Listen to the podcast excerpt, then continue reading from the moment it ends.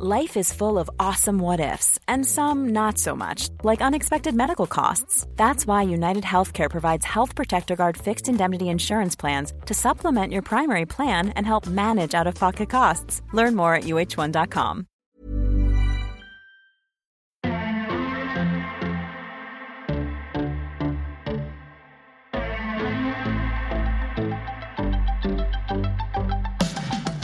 Hello and welcome to the 11th episode of The First Exchange. A great episode uh, up for you today. Um, we have Shawnee B um, you might not recognise Shawnee B's name, but you'll definitely recognise his business name. He's the mastermind behind all of the cut and sew barbershops. Um, so if you're in Temple Bar, if you're out in Dundrum, um, you'll definitely know him. He has created this sort of really cool barbershop experience, which I don't get to experience because I'm not a dude. But what I'm told is, um, you know, it's a really great experience. The same way that when, when, when women go to a hairdresser's, you know, you get a glass of champagne and you're, you're buying into an experience. You, you go in feeling one way and you leave feeling absolutely amazing. Um, so we got Shawnee in to talk about um, building the business, um, you know, his hopes for the business, um, starting out, where he wants to go, um, and then we spoke about mental health and we spoke about, you know, how important his job is to him, about how it's about giving back and it's not just about barbering, there's a little bit more to it. And then we also spoke about his next venture, which is public speaking. Um, so he's got a new event uh, about Here's What I Know. So it's about all he knows being able to give back to to you guys and, and to anyone who shows up to his event. So hope you enjoy the 11th episode of the First Exchange. Um, and as always, follow us on Instagram, subscribe to us on iTunes, on Spotify, um, and let us know who you want to hear on the podcast going forward. This is Shawnee B for episode 11 of the First Exchange. Episode 11, Shawnee B, what's up?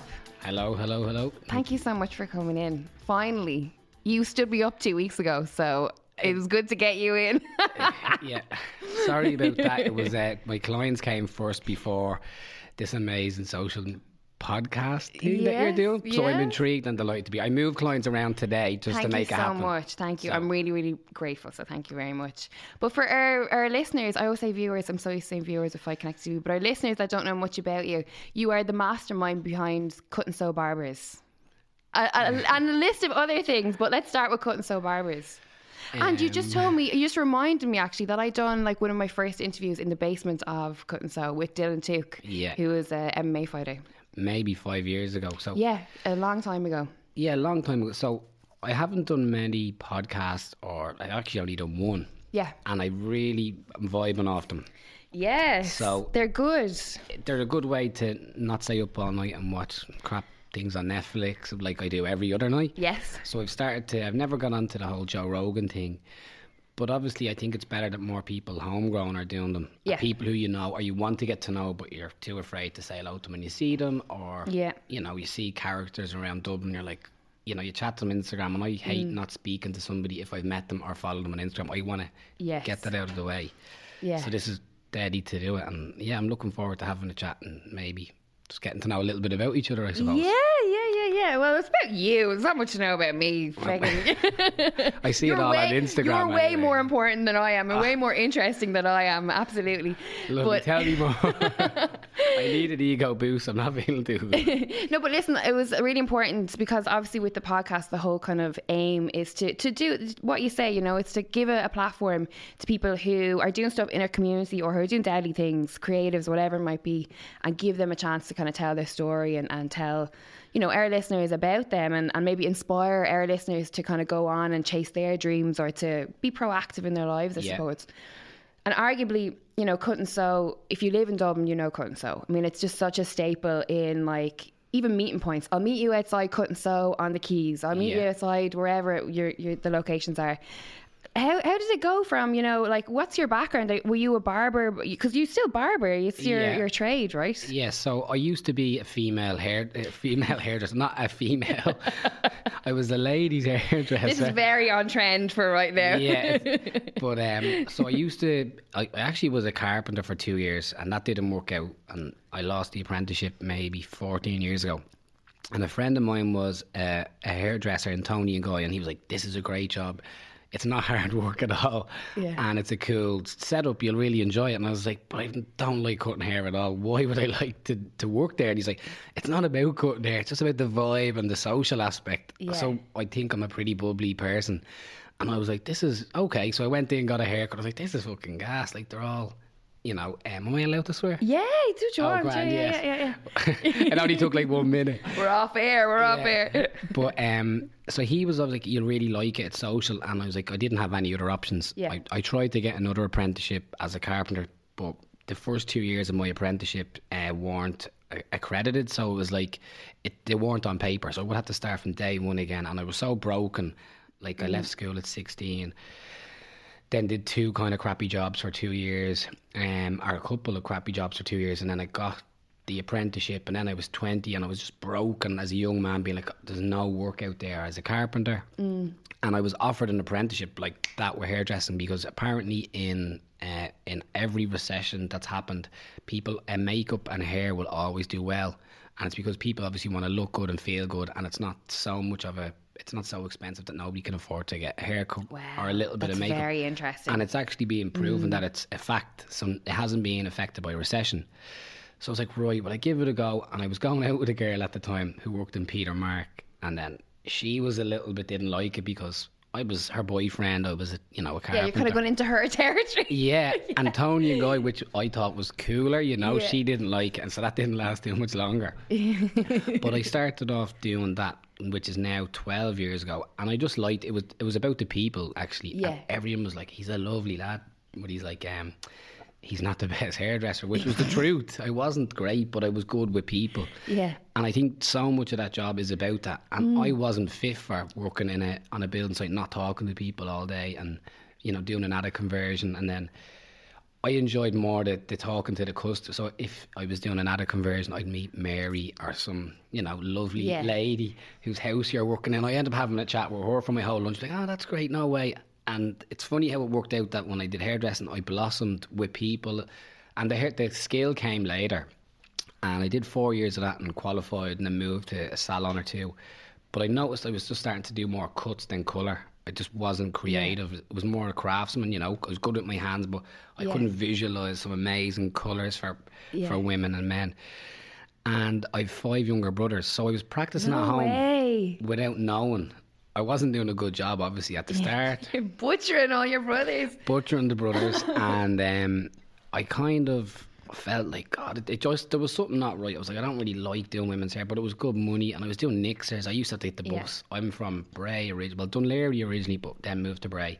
But I have to get a dart from Dún Laoghaire or Bray out to like the north side to do uh, two full head of highlights on these mad yokes. Like I remember just these two particular ladies from the country, and they'd be locked on the wine on a Thursday, Yeah. and I charge them hundred quid each, and then I'd be eating dinner and locked with them. And I'm like, this is a lot. Sounds like a bleeding great job. It, so it, it was a great job, but it's just, but it was very social and like it was. Um, I was like, I'm not doing it. Then I was thinking, are they pissed? And like, I'm just doing their hair for cheap. And I, I was really unsure that I was good at the job, but it was just Yeah. money I needed. And Yeah. then the kind of shop I was in, I was like, you know, I can go one of two ways. And it's funnily enough, um, I seen something like Rob Lipsett said that um, if your kind of side hustle is making you just as much or more than your actual main hustle or your main job, mm. you can kind of give it a go. So I was doing all these house calls and I was doing lads' haircuts for twice as much as what they were paying in the barber shop. Mm. And I was like, okay, so my Wednesday evenings would be instead of going for a swim, gym, or pints, I would do haircuts at home in my mum's kitchen. And I mm. was like, I've just made 80 quid in two hours. Yeah. You know, I was getting paid 80 quid a day. So I kind of was like, I can either leave and kind of take a risk or I can um, just continue to work on a job that's, you know, not really, I'm not mad about. Yeah. And that's what I did. And no, not many people noticed, but I worked in the dingiest. It was a Chinese hair salon in Bray, like somewhere that I was a bit like, because I worked in Toni and Guy, which is fancy and cool and high Yeah. end, to like, I mean, 70 year old women coming in in Zimmer frames, yeah.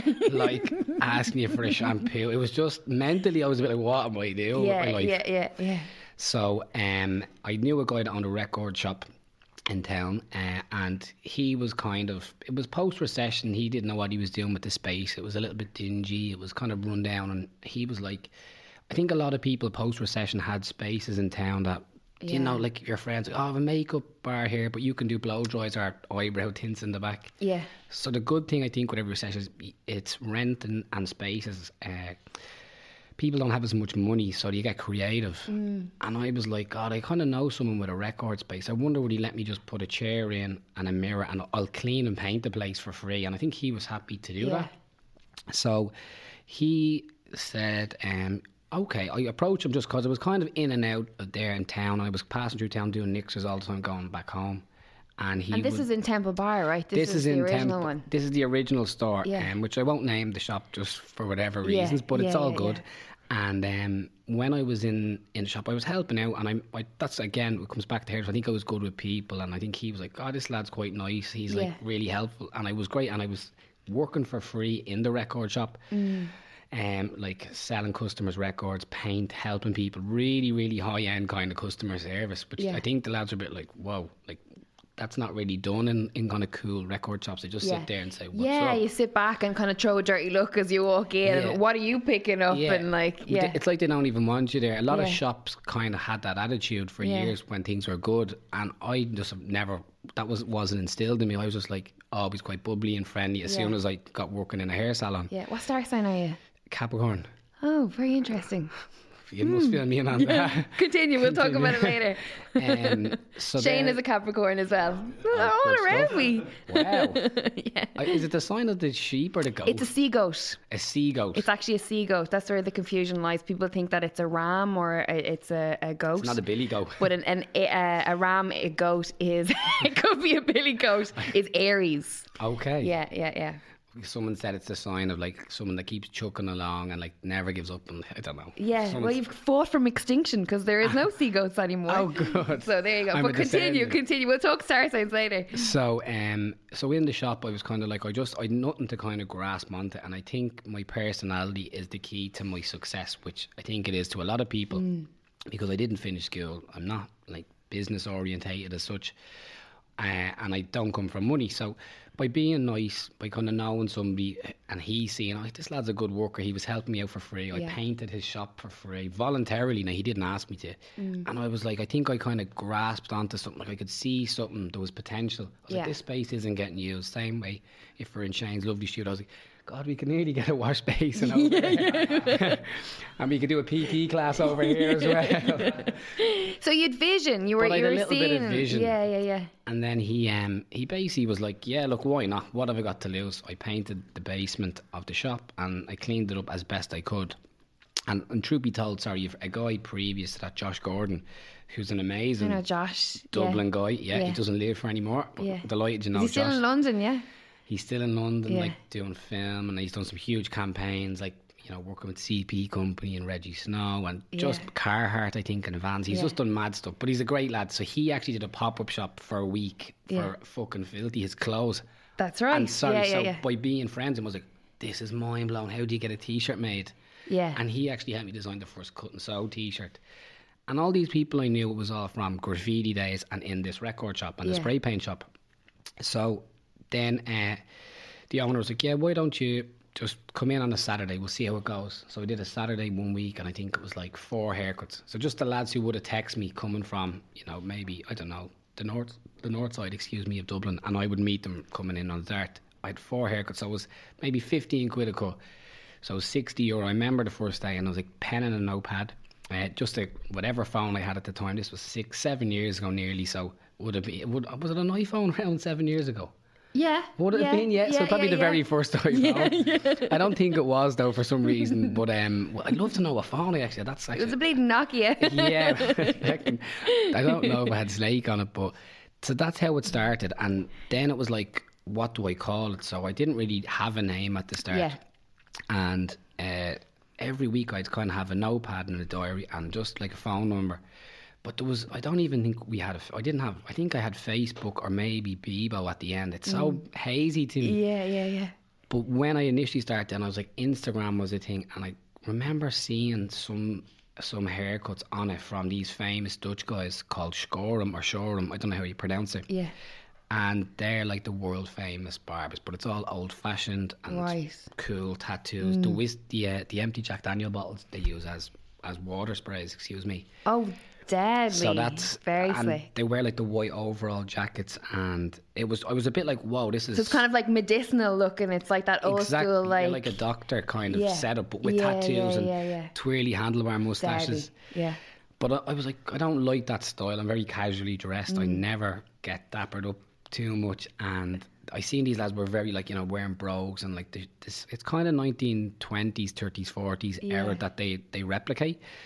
And I liked that. So then I was like, well, if I did a contemporary version of that, which is what we did, it was like we played. Like I'm into, I'm into all types of music, but hip hop, like house, disco, and techno, in this record store. If I played my music, and kind of wore the clothes I want in the space I want, it would attract the people that will kind of want to get the haircut from me. Yes. Like your regular young professional lads. Yeah. Like, you know, I'm not blokey blokey per se, like I don't watch football, but Yeah. I'm into boxing and MMA. Yeah. But I'll also watch Dirty Dancing. Yeah. You know, you know what I mean? Classic. Yeah. El Clasico. Yeah, great soundtrack. so the space, the space was pretty much um, a mirror nailed to the wall, and I always put up on my Instagram a picture of it, and I, I write down a message that says, "Remember and what, remember how much you've achieved," and it's literally a mirror that I robbed from my mom's hallway. Yeah. Um, a, kitchen chair that she didn't know I took because we never ate at the kitchen table. There was like six, but she didn't know if one was gone. Yeah. Um, and I was just a painted wall and mirror and my Yeah. scissors on it, and I still have it in, in, in my office at home. And um, it's so mad to see it when wh- what it was. It was it's not embarrassing because at the time I thought it was the best I could do. I had no money, so I just painted with like leftover paint from somebody's house. Obviously stole the equipment from my mom's house, like with the mirror. And then it was just, I think I set the Instagram up and it, it kind of blossomed. But there was Yeah. the first three to six months, there was days where like one person would come in. And if you Mm. try and sit in a basement with no lights or no natural light, it can break you. but I had nothing yeah, else yeah. to, to do. And then I was I was still working in this Chinese hair salon in Bray just to keep money coming in. And Yeah. I, I was kind of proud. I never, I don't, I feel if someone has to go on social welfare, they have to, and they don't want to be there. But I was like, I don't want to. And it was, gotten, it was getting to the point I was like, I'm only covering, like giving my mom 50 quid a week to live, Yeah. trying to run a, a business, but I didn't know what it was a business. And it was, I remember it being tough. It's so hazy because I haven't actually spoke with it in depth in a while, so this is good as well. Yeah, yeah, yeah. And then I think all of a sudden, like some, a, a girl who I met in a salon, Rosemary McCabe, do you know her? Yeah, her? no, Rosemary very well. Yeah, yeah, yeah. She used to get her hair done in a salon I worked in in Queen. And she was at the Irish Times. She's done everything. Like, yeah, she when Well- when I met her, she was working for Stellar at the time. okay. Yeah, my best friend works for Stellar, and then when, when Katie got the job with Stellar, we got introduced to Rosemary, and then just at different events and stuff like that, I met her. Yeah, Yeah. she's in the states now. She's she's in America. She's in the States. And then Yeah. she was, I think, also a creative head director, or what do you call it? uh, creative director. Yeah, creative director. Um, and she did things, and I remember her hearing the story and kind of, I think she came into me because people, a couple of people were like, oh, yeah, are you doing a barber shop down here? And people were intrigued. There was no real signage out because I couldn't afford anything. Yeah. I actually did the very first sign by hand because I used to do graffiti by chalk. And I have a picture if I scroll down far enough on Instagram. I must, it's so mad. I'm so baby faced in it. Yeah. But that you kind of have to get creative in, yeah, in desperate times. and it, and it works to your advantage because people then think that you're kind of this kind of sort of aloof creative that you've made this like little like you know the thing in the basement. And they're like, oh, we have to go check this, but little they know that you're like literally like I didn't have a fucking pot to piss in. Like, Yeah, and when people came down, I remember them going like, "What the fuck is this horrible off piss yellow magnolia color?" Like that every mom had out like in delirium Bray just for their kitchen. I was like, yeah, and then, so that did it. But every time I made money, I would better what I have, and that eth- is that an ethos that every Mm. shop I've done has done the same. If I've you know come in and done floors in one place and it didn't work, I would better them as soon as I had the money to do it. There's a really good quote about that, and I can't remember what. Do you know what it is, Shane? There's a quote about this. uh, Maybe I read it in like a, a grow your business book or something, but that true entrepreneurs are true people that are successful in business that when they get an income in they pay themselves but they also invest back into the company that like putting money that you your profit back into the company is where it's like most important. Yeah, like even like the mirrors and the gowns and the, the baby powder and the gels, like it was it was the cheapest. Well, it wasn't the cheapest. It probably was the cheapest, but it was the most I could afford. For it, yeah, yeah, yeah. And then every time I did it, and people were like, it was the person. Like, the haircuts were crap. Like if I look at them now, but they were the best of my ability. And mm. people like were like, "This is great, Sean. He's a nice lad." It's hard to walk down a basement of a shop in Temple Bar as opposed to just going into any main street like shop Yeah. or like the Grafton barbers they're located everywhere it's so much easier to go to them Yeah. and that's credit to them lads but um for me like a lad white it, it was an effort to go out of their way go Yeah. through a record shop with these kind of characters that are you know not kind of like not um, there some of them lads are lovely but there's a kind of stigma. It's a bit like it's like going to a, a, a gig or a concert. People think if you go to an MMA thing, everyone's really ready to fight, and Yeah. it's the opposite. Yeah, I yeah, think yeah, it's the yeah. same so, with, with graffiti and Yeah. that hip hop culture. Yeah. People, if you ever go to the the Dublin hip hop shows, everything's the lads are all just like. Just because they're from the north they yeah, or like a accent. tattoo convention or something like that. but and they're like the nicest people. Yeah, of course, yeah. But for like women, because women were still coming to me the odd time. Who the Knicks is not the two crazy women. Oh, were- damn it! I was waiting for them to make an entrance back again. Yeah, but the um, so the people were coming into the shop and had to go down like twelve stairs and pop their head around the corner and just see what was he doing. like, Yeah, yeah, But a yeah. lot of the time, I was there was records down there, and I would be listening to music. And I don't even think the laptop worked because there was no Wi-Fi. So I had a notepad and pa- notepad and pen, and I was kind of writing down like little ideas and plans. And in between people coming in, I was upstairs working for free to to justify the space. Yeah, yeah, yeah, yeah. And then it kind of after the first couple of months, I remember getting a day that I was overbooked. It was kind of a little moment. I was like, wow, I actually can't look after all these people because a woman came in with her two sons, and people were like, go Yeah. into Sean, go into Sean. Fifteen quid means a lot to him. yeah.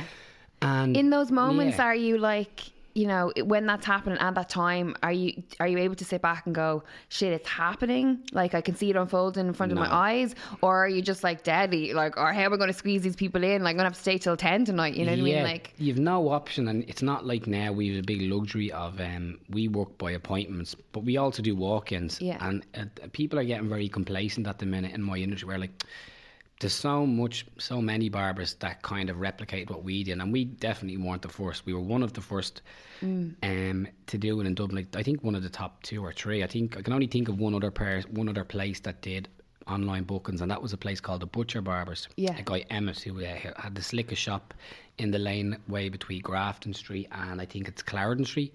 Black subway tiles, neon. He had all the rugby lads in there. It was a slick shop. Used to be, I think, a butcher's, and it's beside all the really nice uh, jewelry shops. But that's no longer there anymore. That's right, okay, but he was six years ago. Like I was like, whoa, this is a contemporary male barber shop. Yeah. And again, I was like, I was didn't follow any barbers. I never got my hair cut in a barber shop. Only the local ones in Bray and Dún Laoghaire.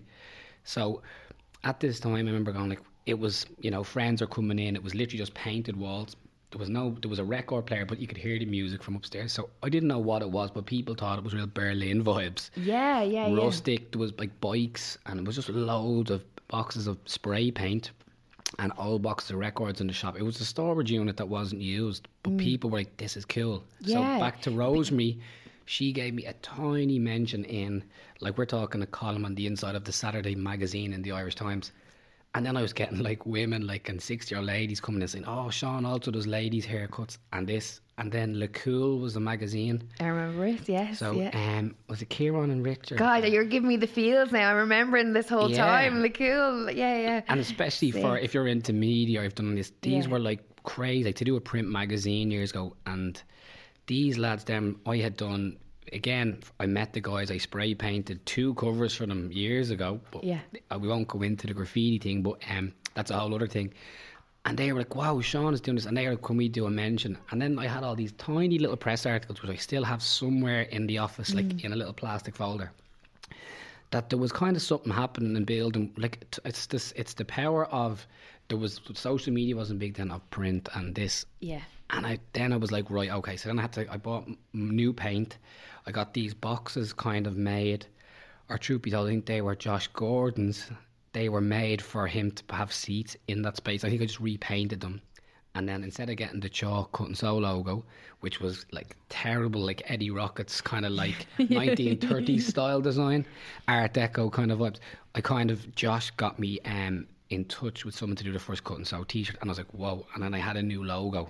So then I think that then with the Instagram was like, what the heck is going on here? Mm. And that was the first few months. And in maybe nine months, we'd rebranded, become very busy, had press, yeah. and built the clientele. And then it kind of moved upstairs mm. to the shop. And then the owner of the shop seen the success of this and he invested. He basically built me a space upstairs at the back of the shop and kind of set the tone for like subway tiles, mirrors, nice chairs, and then that's mm. it. Just took off then, and that's when I got to meet like so many good, yeah. influential Dublin characters. yeah, because you, I mean, you're so connected in terms of like you know creative people and stuff. Because obviously, everyone needs their haircut. You know what yeah. I mean? So it's good. It's such, and I think I remember when I first heard about uh, cut and sew and like you know this sort of um, like experience that I suppose that all these guys that were getting to have, and it was kind of the thing of like, fuck, like, can yeah. I go in there and have a beer or like, you know, sit down? And I used to say to all the lads, I'll go with you and you're get your hair done. They'd be like, no, you're not coming in. Like, I'll meet you after. But no, I want to go in and see cut so, you know, that's obviously why I, I, chose to do the interview down there. But um, I'm wondering, you know, like when this is all going on and you're building and you're working in it, you know, something that I kind of struggle with um, is being in my business, right? So yeah. doing the business, doing the work, yeah, and not having enough time to sit back and plan for the future, like building the business and growing. That's why someone like you is like, you know, not only very inspirational but also impressive that you manage to work consistently in this, but then it grow and grow organically and to have like a really good brand at the end of the day. Yeah, so I, I think I I do follow a couple of the well, there's nothing cheesy. If you get inspired by a fucking pigeon walking down the road, yes. great. And if you get inspired by quotes that you see on Instagram, great. I don't. Inspiration comes in many forms, and the maddest thing for me is it's kind of people and people around me do inspire me, and all from my background, uh, kind of the closest people on on my friend list. I only know really five people properly.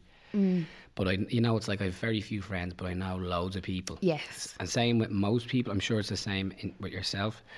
But for me, the people around me kind of inspire me, and all the people I've met were kind of through the days when I did graffiti yeah. and that kind of time. And it was funny that when I talk about the five people on my hands, four of them did graffiti, and I know the fifth one from someone in that circle. Yeah, yeah, so, yeah, yeah. I don't know. I think I don't really. I've kind of gone off track there a bit, but was the question going to like what no not not what inspired me. How do i stay within the business and yeah, like continue how, to grow it? how do you grow a business while being in it and doing the work? Do you know what i mean? So like yeah. my my schedule is so full that like at the end of the week i'm like okay now how do i find time to do like you know a new business plan or get some new goals or you know i, I obviously throughout the week i'm like oh that'd be really good or that's a really good person to get on the podcast or i could film there. But in terms of like really you know growing a business, as in like you know, making a oh, living yeah. off okay. it. You know what I mean? Okay, and like yeah, the, the, the boring technical stuff that like you know. Yeah. Okay. That's oh, so now I get yes. Yeah, I'm not used to a lot of this media obligations as I like to shout about online. People think I'm going into like BBC Radio. One. this is my BBC Radio. No, no offense. Highly important podcast uh, show. I'll have you know. But it's but for me, it's like I don't to grow your brand. You have to do things that nobody else can do. So yes like today, I had to move two clients over. Now I had space, so I did the two clients earlier. So my lunch is now doing this, which is great. So I had a banana and a coffee, and yes. this is a buzz to me.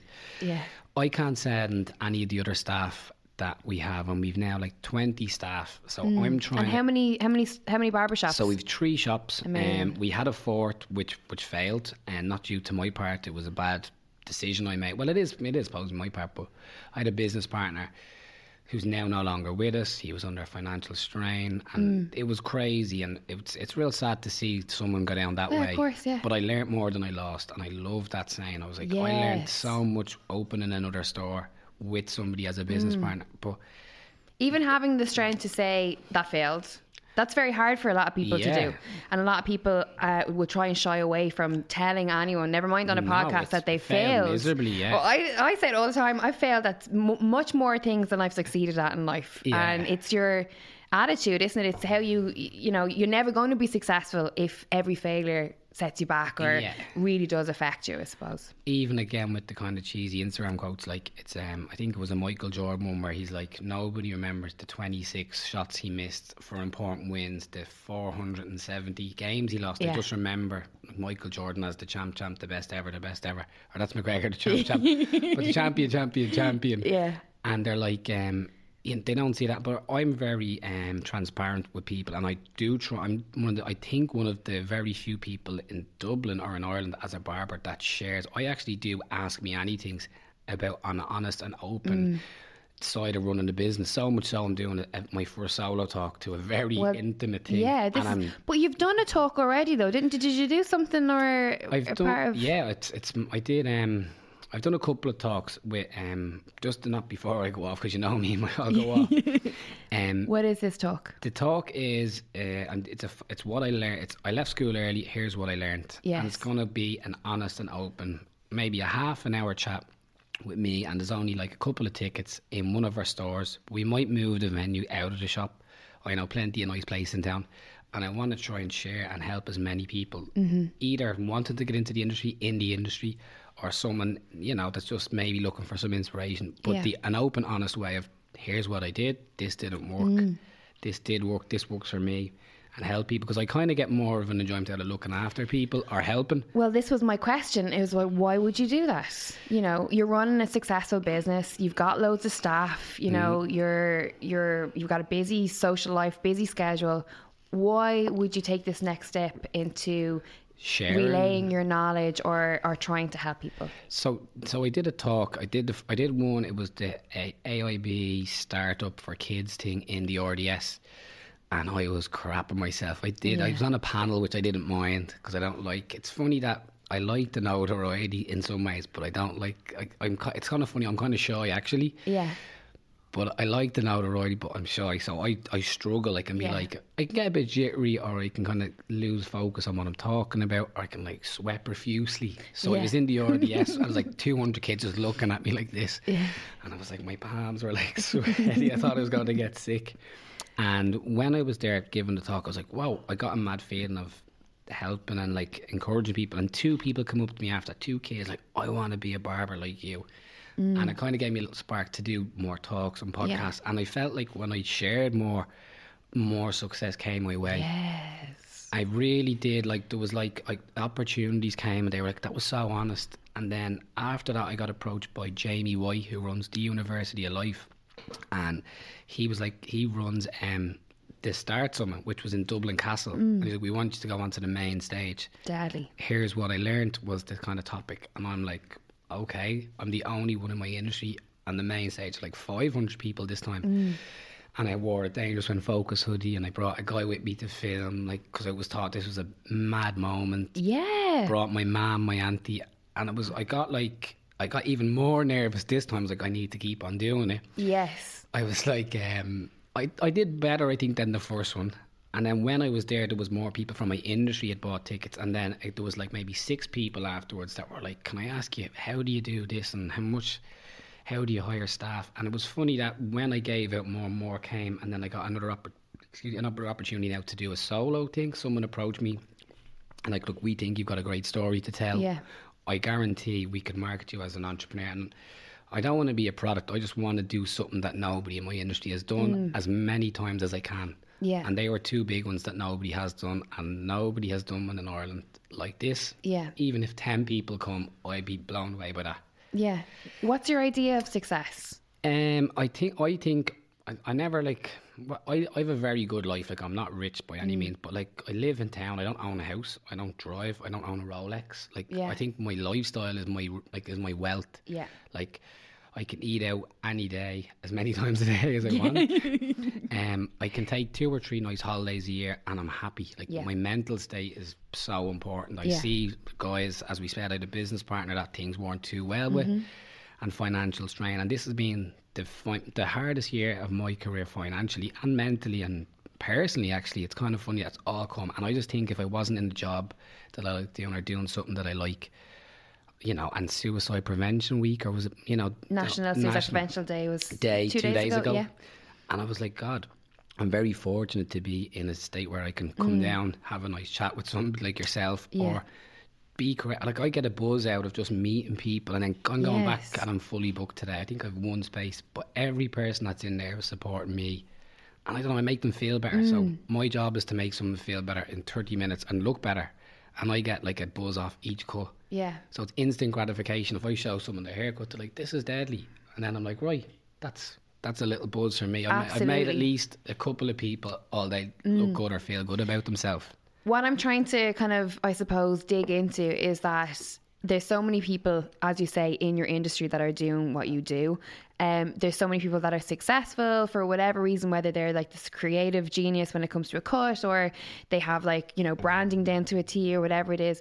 But there's obviously something in the experience that your clients get when they go to you or where they, they go into one of your barbershops and you're obviously instilling a certain type of way to be when you go in there because obviously people are you're you're leading by example. So the guys that you have in the shop it's it's always been known that like you know oh it's cool all the lads that's so and so from cut and sew or you know it's always a head that you know when you're out for a few points or whatever you know what I mean? So it, it's obviously something that filters down from you know the from from the top down to the the bottom but I'm wondering where your your I suppose your em- your empathy comes from or your sort of like you know compassion because it is empathy and compassion that you're like saying that you want to give something back to someone or you want to make them feel good about the experience that they're buying into. I'm wondering where that whole that comes from. So I think I think from the hairdressing side of things, you you kind of have a consultation. You know yourself, obviously being a woman, the hairdressing experience when you go in, it's kind it's kind of professional. And how are you doing? And they know Mm. you by name, and they greet you at the door. Would you like a tea or a coffee? And then they give the service or do the service, and they're like. This was really nice, Yeah. but in the barber shop culture, that was never there. So I think the reason why Cut and Sew went and did so well was I used the hairdressing side of things, and I'd no experience in barbering. So I would say whether it was a, a guy or a girl coming in, greet them by name, because obviously they would text, and it's something that I'd tell all the staff. You should know the client's name before they come in, because obviously we have a booking system, and it makes them feel welcome and comfortable. Mm, yeah So if Mary came in or John came in, I'd be like, "Yeah, Mary, John, nice to meet you. Can you get? Would you like a water or a beer?" It's like a gesture. yeah They're not, you know, they're like, "Whoa, this." It was kind of a little bit revolutionary in Yeah. Dublin, which is mad because it's been done for years in America and Mm. Yeah. some parts of Europe.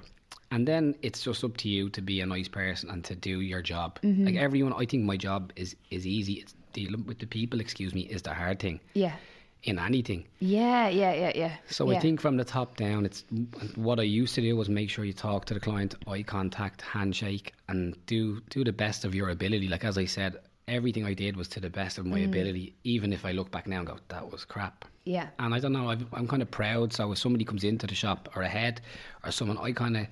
I like them to feel like they're totally welcome Mm. because I remember the days when they had to walk in and come down a you know a bit of a I don't no I don't want to say it's a rough uh, like the record shop, but it can be an intimidating scenario. Yeah, going of past course, yeah. bikes and boxes of record. It was an effort, but Mm. now we're located quite primely, like Wellington Quay, Dundrum Main Street, Lord Edward Street, and now they can just walk in, and Yeah. it's the atmosphere I've instilled from when they had to come in and give a handshake. So it was pretty. Yeah, I think that's what I like about what we do now. It hasn't changed. Nothing I've done. I just tried to do it better. yeah You know. You have um, a big kind of stance, or you're you're always very vocal on your social media about mental health and about you know you know being open, I suppose, and being Yeah. honest. Where does that come from? Is that from personal experience, or or why is it important for you to to get that out there? I suppose. Um, it, I had two people, two, three people last year very close to me, all males, all suicidal. Um, one, two attempts and one kind of threatening and a bit of like mental health issues. And I was like, whoa, this is what I said. Mentally, like, a lot of people don't notice and people hide it and there's, they think there's a bravado, like everything's good and I'm happy and good and everything on social media is real and honest. And I try and put up with the very few followers I have to like be real and say if you're not feeling good, come in and get a haircut. And it's something I wanted, I, I would love to do was like I was gonna try and do um like a sticker and try and set up like a forum where it's like open up. I just had an idea where at every barber station we have in the shop, it says open up and it's like a little text number. So it just goes to a random person. Oh, it was going to be me, right? But may, Yeah. but I can still do it. But I would, I would try and get it into motion. That lad was sitting there for half an hour, and just as a sticker it says "open up," and we have 500 lads probably between the three shops every week times 52 weeks a year. That's like t- like thousands of men mm. coming into the shop that mightn't have someone as close mm-hmm. as I do like friends brothers or the people on my hands to talk to that if they could just not remember a number like it was like 55555 they could just mm. text and say Yeah. hey what's this? Or you know my head's doing my Yeah. head's erect so when I come in to work each day some days it's a mental battle for me. I don't want to be there but with what's going on personally you kind of have to try and I don't know. I think you have to try and just put on a brave face. But when I'm in work, no matter how bad I feel outside, I can't. I do feel better after a hard Yes. Mm-hmm. day's white graft. You know. Yeah.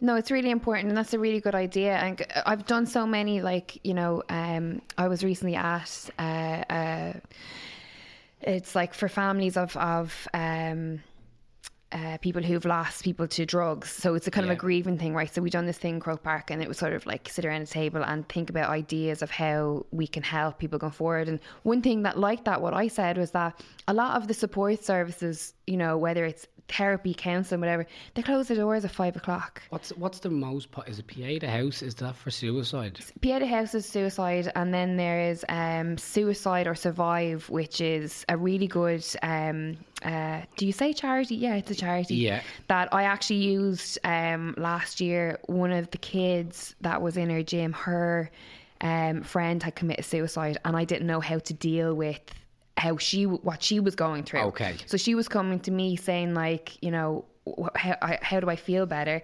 And I was like, I don't know. You know what I mean? Like I was like, and I lost a friend to suicide 15 years ago, and even though I've experienced it, I still was so preoccupied with right, what is the right thing to say? You don't want to say the wrong Yeah, thing to a 14 year old. Do you know what I mean? And then it's my fault. That's you know.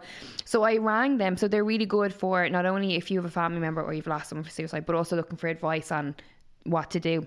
So it's it's something that is like really important, and I definitely appreciated when I saw that you were so you know heavily vocal about it. It's really important. Yeah, the open up thing. If that was that was just an idea in the head, I think it could do well. I always want to do something for a charity, and I I know it's not. I think the guys in uh, in the ink factory do a great job. That's why I think I seen it from Pieta House. Yeah. The um, I can't think of the, the one of the owners' name, but I think his brother. He lost his brother to suicide, and I thought it was a really really amazing kind of campaigning now for it, and they raised a lot of money. And credit to the lads, they've they've blossomed.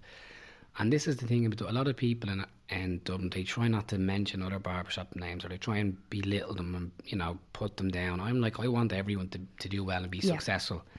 So much so that when I see other people do good, I'm like, that's brilliant. Mm. And I'm I could have like I wanted to do that, and I just don't know how to do it. But you know, I help in my own little way. But I remember just seeing, I was like, I think they raised like fifteen thousand at the last Yeah. event Wow. for Pieta House. I think I hope that's right. Mm. And I was like, and they they said the phones are literally like hopping all day. Yeah. So it, that's why someone said to me, if you're gonna do a charity, do something that's close to home. Yeah. And, you know, and so I'll have to look into that because it's kind of ignorant that I don't know if that's 100 percent it, but I Yeah, will look no, into that's it. it's really cool, steady. When you think about your kind of place in the future, what what are your kind of hopes or what are your your dreams or goals for yourself?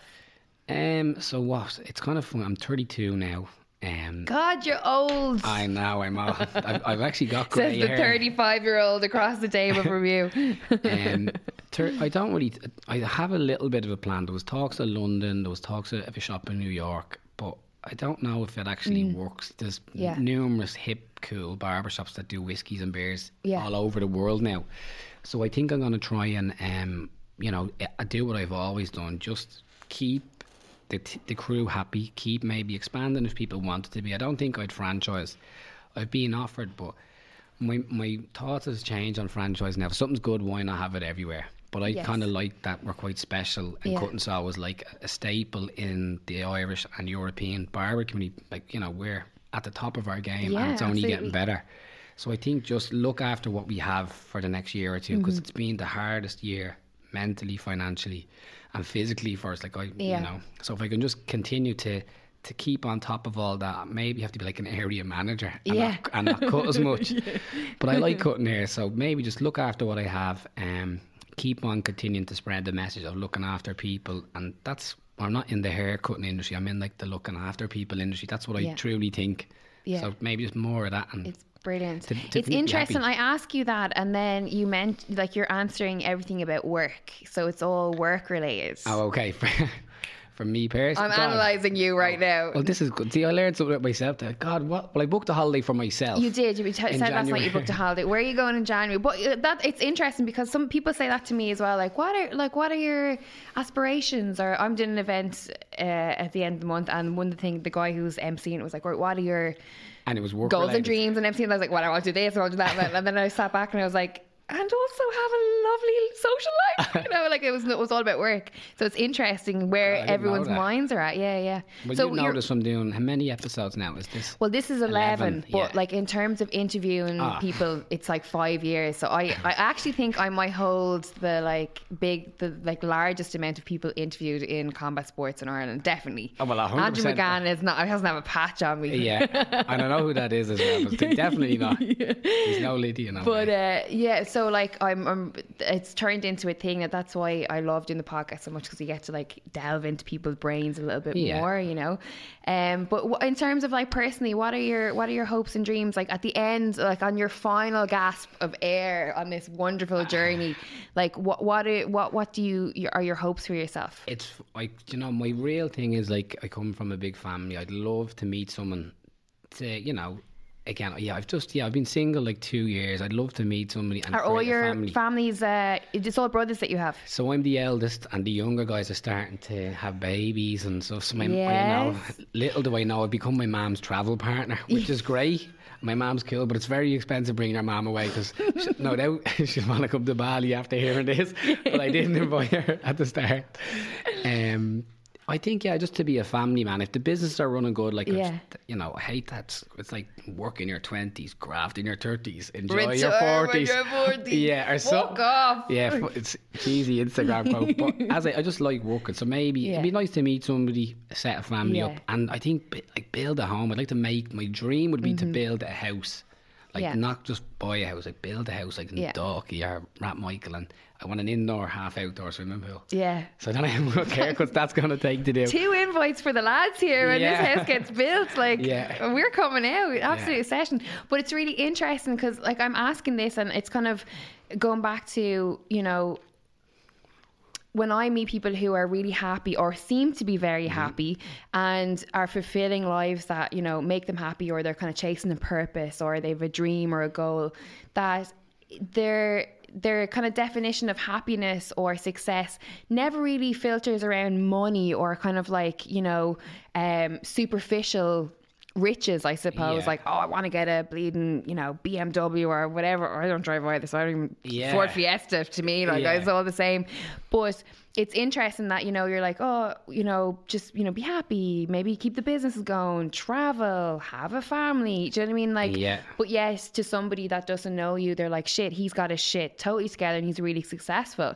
So it's kind of my thing of that, like, happiness and success is to the person, you know, in your own Yeah. mind, but also it's really about, you know, doing what you love and and spending every day being happy or you know around people that make you happy or doing something that makes you happy do you yeah, know what i mean It's funny how your, your values change when you're a kid, or you think you see like, oh, somebody has a BMW, Mercedes, or a Rolex. They're lovely things, and I Yeah. makes their lifestyle amazing. You know, I'm just as happy wearing a H and M t-shirt as I am wearing a Gucci t-shirt. yeah And I only ever bought one Gucci, and I wasn't happy in it. but that that was me trying to be flashy. That'll go in. That's a funny story for another podcast.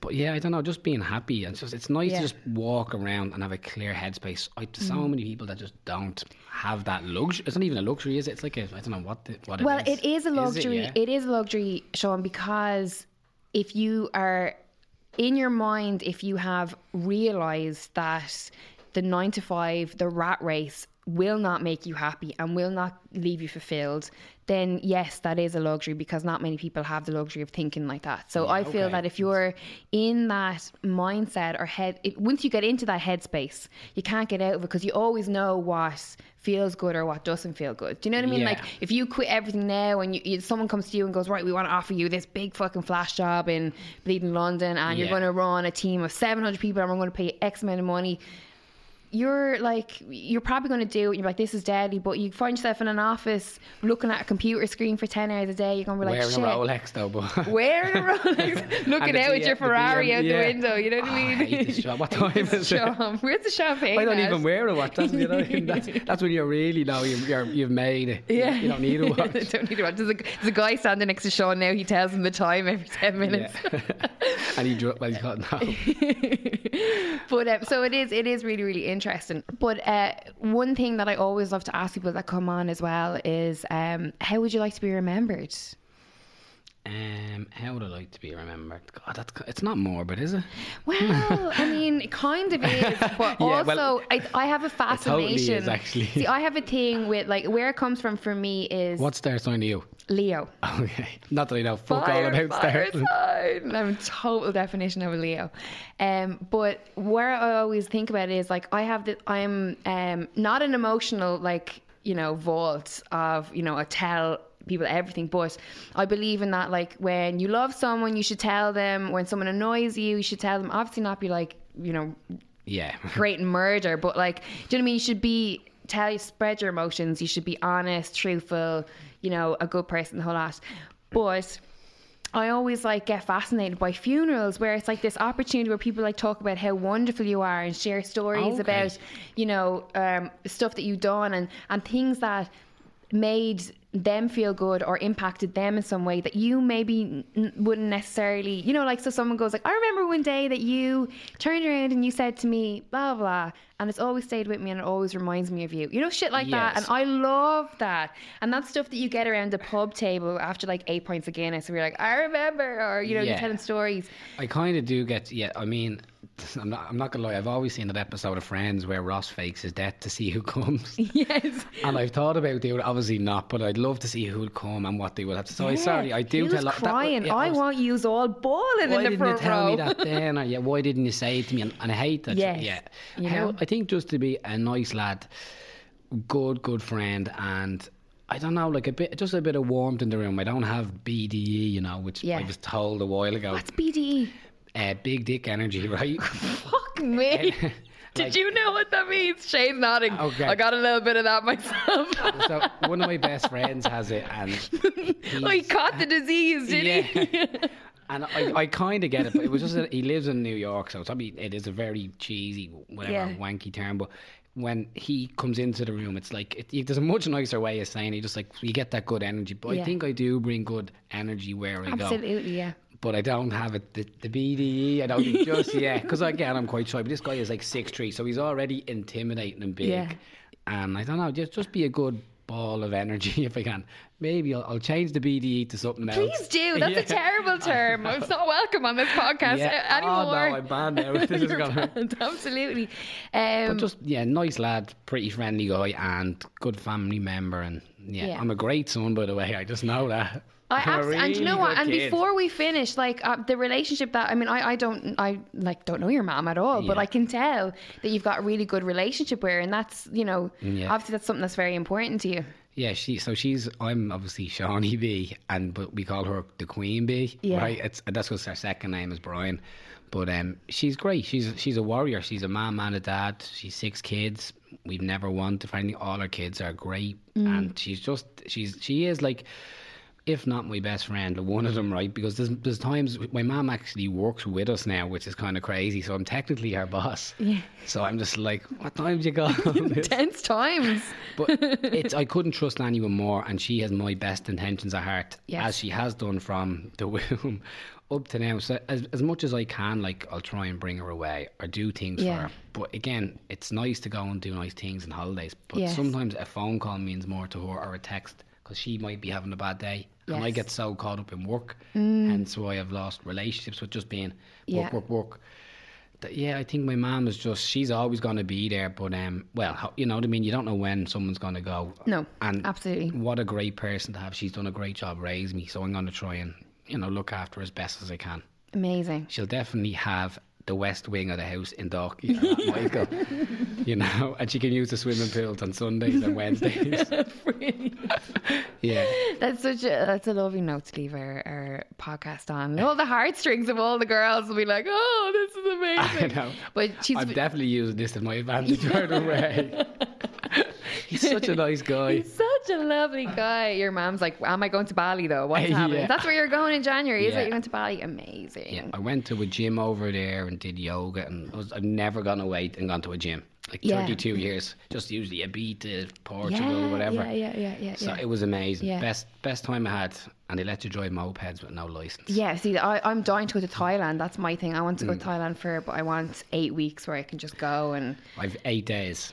Yeah. No joking. That's Yeah. that's all I can take away. The joys of being well, you're self-employed, so it's Yeah. like you know. But the joys of that, that's all I can go away. Yeah. But that's heaven to me. absolutely, yeah, yeah. What's the flight over though? Twenty hours in total. Fuck, could you not just go to bleeding Sligo or something? Like, No, do you know it took you three hours to get there. I went to where did I go? Not to go keep on ram. I went to I did uh, I want to do Carrauntoohil. yeah, soon. yeah, I haven't yeah, done that. I only did. Croagh Patrick. and That was like nowhere near as hard as. So I started off small and yeah, Kerry. I'm gonna go to Kerry for a week as well before the year's out. Do you, where I was in, um, I was in Kerry. I was like, I was in Kerry. I was in Castle, Ge- Castle Gregory, which is 20 kilometres outside of Dingle. Nice. Yeah, just like two weeks ago. And it was the best week of my life. Yeah, Like, so I'll do that. well. I don't have to go to Bali, but I just Absolutely. it. Yeah, no, go to Bali if you can go to Bali, 100%. And but listen, thank you so much for coming in. Thank you for having me. So when is this talk? The talk is November the 13th, um, and tickets are 15 euro. The link is in my bio. I sound like such so, an I'm so influencer. embarrassed. Yeah, four people are going, whatever. Um, and it's going to be on in the shop, I think, at the minute. But Brilliant. hopefully, we'll move the venue. But it's yeah, it's just good way to anyone wants to know about the pros and cons actually of business Yeah. and no hold barred. So it's I'm definitely very going to go. transparent. I'm going to you. be there. I will be there, and it's very interesting um, to get you on because about two years ago I had like a. Oh my god, I'm fucking failing in everything in life. This is not going to work. I have to fucking leg it now. And had a moment of what am I going to do? And I was going to do a barbering course. I was going to become a um, I was like, I'm going to become a barber, and then I can travel anywhere in the world and just barber my way through life. It lasted about two or three weeks, and I was like, I'll just keep at this whole Yeah, no, you're doing, I think you're doing very well for yourself. So well done. It's thanks. a credit to you. But I am going to uh, go down to um, to your talk, and also maybe I'll do a few interviews in your shops. Yeah. That'd be dead. much I'm always now. looking for locations, so that'd be cool. But thank you very much, Shawnee B. Uh, pleasure. And uh, anyone who is interested in finding out more about Shawnee, go to your Instagram. It's Shawnee B. Baby. It's baby. And Cut and Sew obviously is on Instagram as well and all social, so check it out. Great. Thank you very much. Enjoy your day. Thank you.